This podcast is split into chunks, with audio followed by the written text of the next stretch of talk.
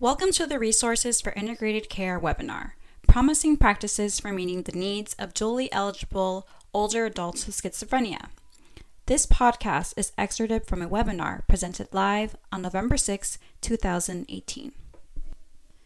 In this podcast, Anne Marie Luongo, Program Manager at Advanced Behavioral Health Inc., describes community based services and their role in supporting beneficiaries with schizophrenia.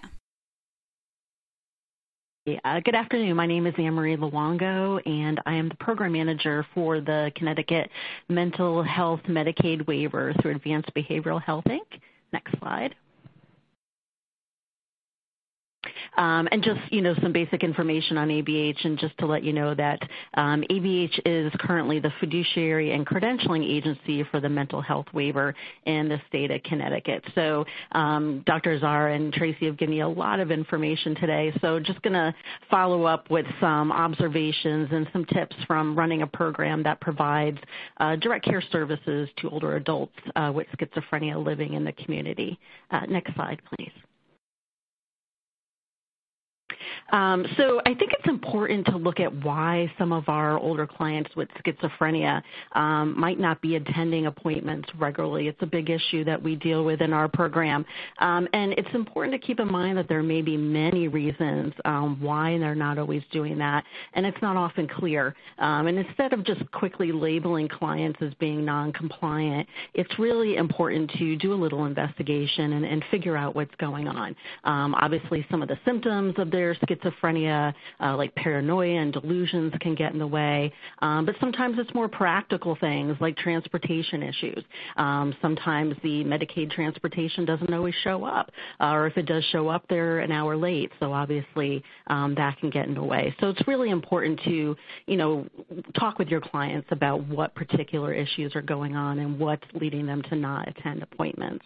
Uh, next slide, please.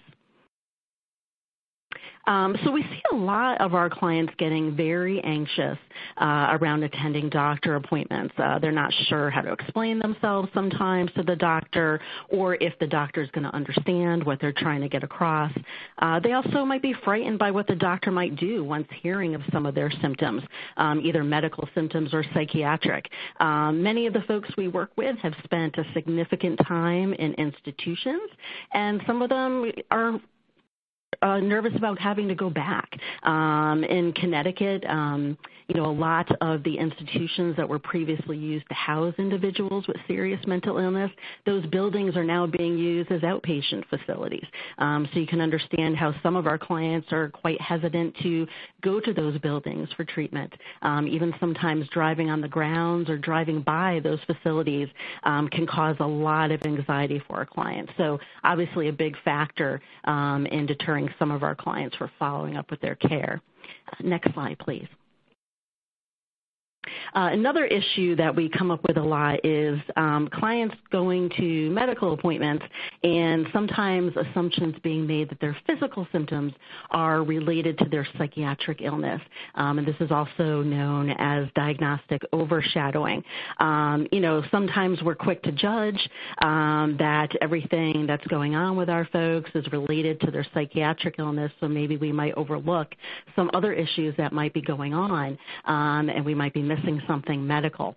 Uh, case example that we worked with uh, an older gentleman who was living with schizophrenia. Uh, his symptoms were being quite well managed by medication, uh, living in the community, in uh, uh, elderly housing, doing quite well with services in his home. Um, he began experiencing visual hallucinations, which was a new symptom for him. He had never experienced them before.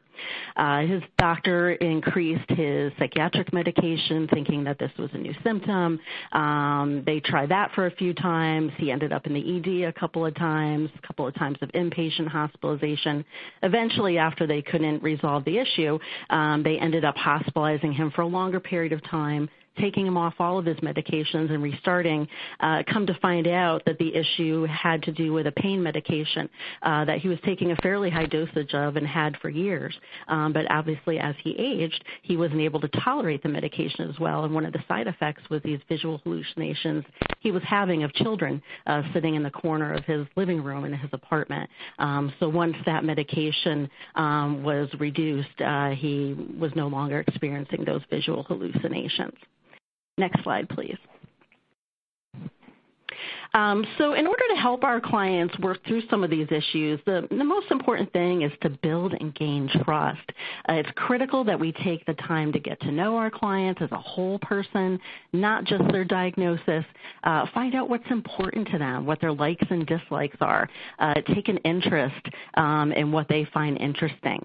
Uh, once we're able to gain that trust and relationship with the client, we can work on techniques that might help them deal with some of the fear and anxiety of attending attending appointments.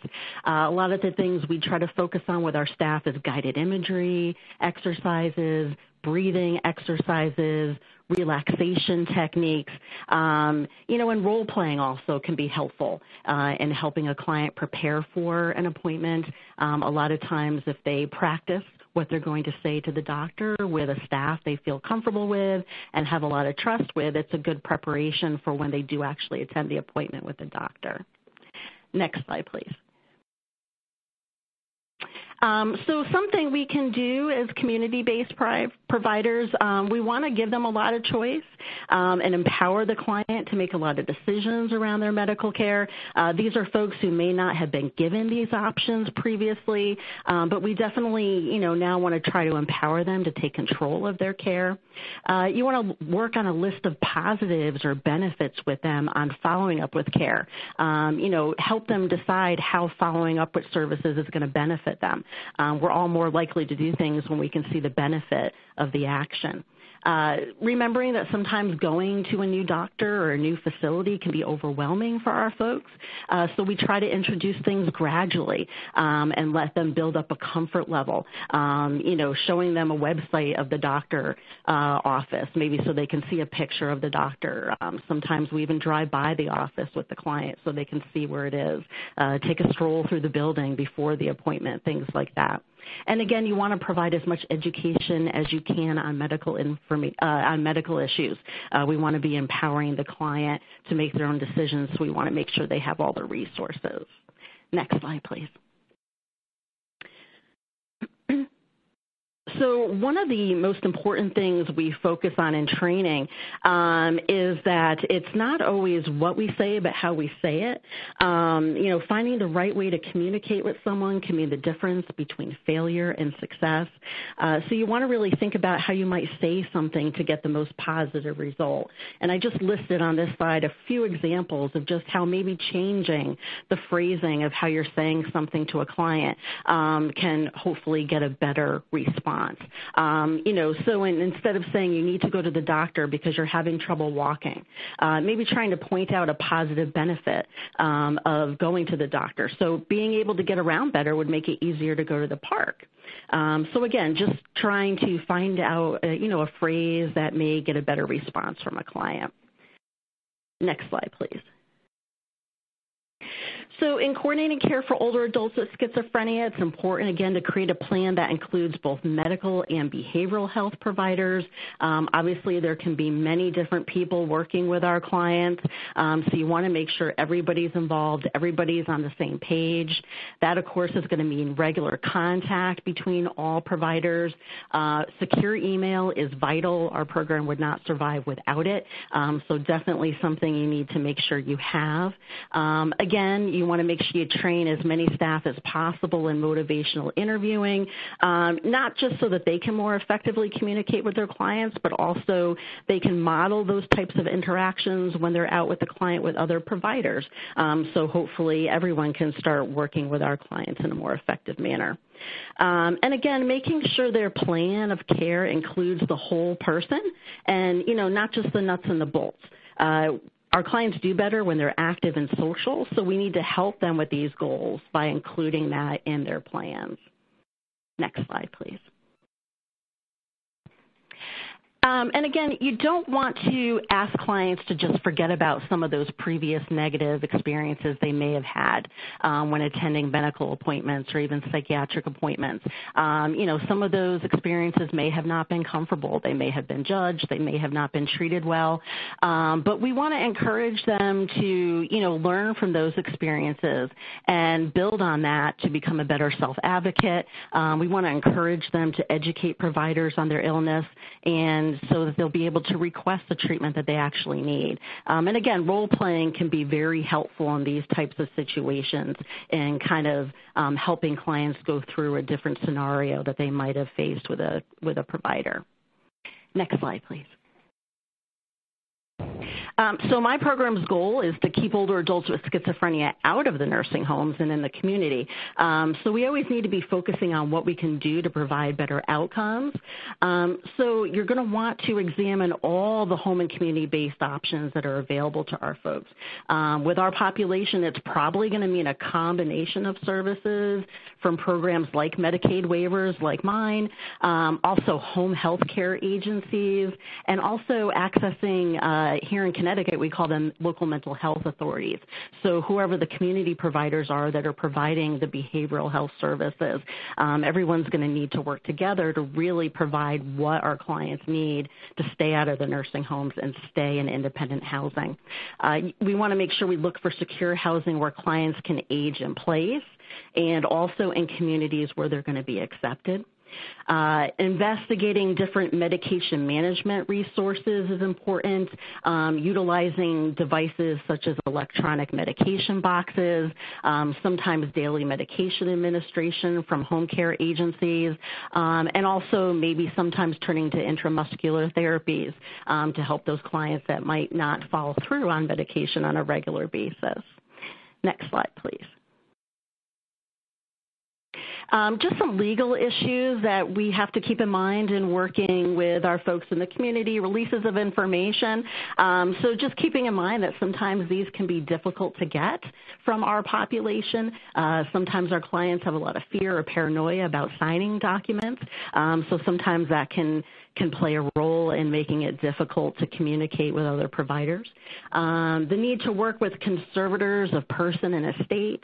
Um, those terms may vary by state, but some of our folks have uh, been assigned individuals through the probate court to help them make um, legal decisions, financial decisions. So obviously those folks are going to need to be a vital uh, member of the team.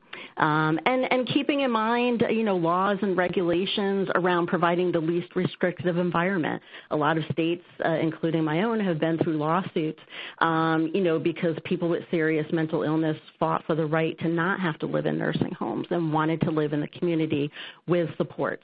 Um, so making sure that we're doing everything possible uh, to provide the supports in the community to keep people out of those long-term settings. Next slide, please and being proactive uh, with clients and helping them discuss behavioral health advanced directives, um, encourage, encouraging clients to make decisions about where they want to receive care, what they want, and, and who they might want to help make decisions on their behalf. Um, so that's all I have for today. I thank you for your time. Thank you for listening. This podcast is presented by the Lewin Group and is supported through the Medicare and Medicaid Coordination Office at the Centers for Medicare and Medicaid Services. MMCO is dedicated to helping beneficiaries enrolled in Medicare and Medicaid have access to seamless, high quality health care that includes a full range of covered services in both programs. To support providers in their efforts to deliver more integrated and coordinated care, MMCO is developing technical assistance and actionable tools based on successful innovations and care models. To learn more about the current efforts and resources, please visit our website or follow us on Twitter for more details. Our Twitter handle is at integrate underscore care.